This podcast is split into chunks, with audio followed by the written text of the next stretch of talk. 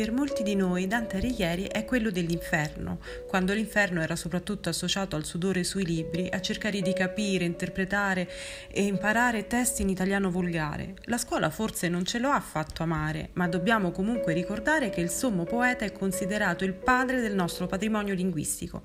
E proprio per questo in Italia lo scorso anno, su proposta dell'allora ministro dei beni culturali e del turismo Dario Franceschini, è stato istituito il Dante D la giornata nazionale dedicata a Dante Alighieri.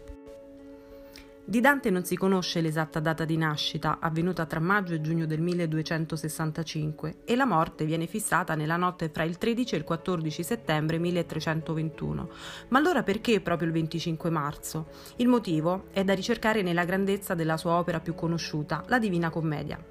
Per molti dantisti, ebbene sì, lui è così importante da avere un'intera categoria di studiosi tutta per sé. Il 25 marzo è proprio la data in cui ha avuto inizio il viaggio narrato nella Divina Commedia, attraverso inferno, purgatorio e paradiso.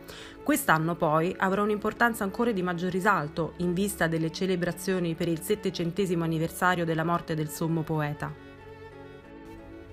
Durante il Dante D, emittenti televisive, case editrici, studiosi, università, scuole e centri culturali hanno organizzato incontri, conferenze ed approfondimenti per celebrare e raccontare vita e opere di Dante, che con i suoi scritti ha dato prestigio letterario alla lingua italiana e con le descrizioni e racconti inseriti proprio nella Divina Commedia ci ha fornito scorci e straordinari affreschi della vita e della società medievale tra il XIII e il XIV secolo Purtroppo però, proprio come lo scorso anno, anche nel 2021 tutti gli eventi sono stati organizzati online.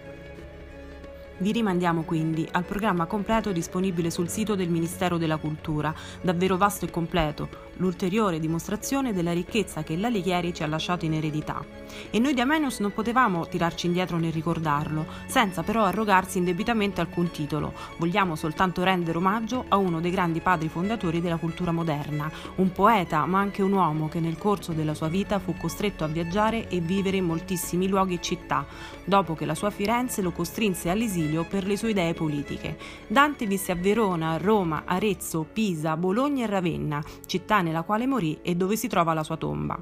Quale occasione migliore per appuntarsi in agenda un itinerario viaggiante che attraversi tutte queste città per riscoprire quei luoghi? Noi vi suggeriamo fra le tante possibilità una visita alla Torre della Muda o della Fame che è ospitata presso il Palazzo dell'Orologio a Pisa.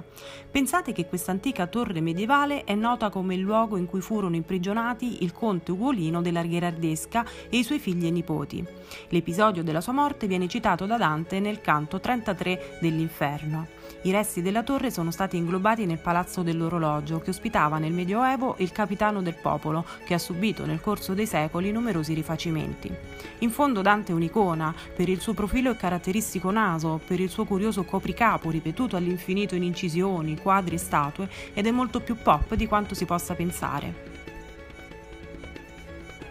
Dante in ognuno di noi, a cominciare da quella vecchia professoressa con gli occhiali appoggiati sul naso, la mia era così e quindi è questo il mio ricordo legato a Dante, che si ostinava a farcelo leggere e capire, con risultati non sempre accettabili. È nel sudore delle nostre fronti prima del compito in classe, è nelle pagine ingiallite della copia della Divina Commedia appoggiata su uno scaffale della libreria di casa, nascosta da altre carte e altri libri, ma che andrebbe di nuovo riaperta e letta piuttosto che relegata ad inutile oggetto di arredo. Ma Dante è soprattutto in molte delle parole che oggi usiamo e che derivano dal vulgare dantesco Preparate i popcorn, mettetevi comodi e cercate dai programmi tv l'evento in cui verrà recitato il 25 canto del paradiso nel salone dei corazzieri del Quirinale.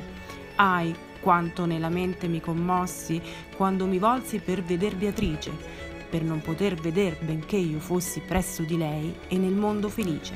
Buon Dante D a tutti!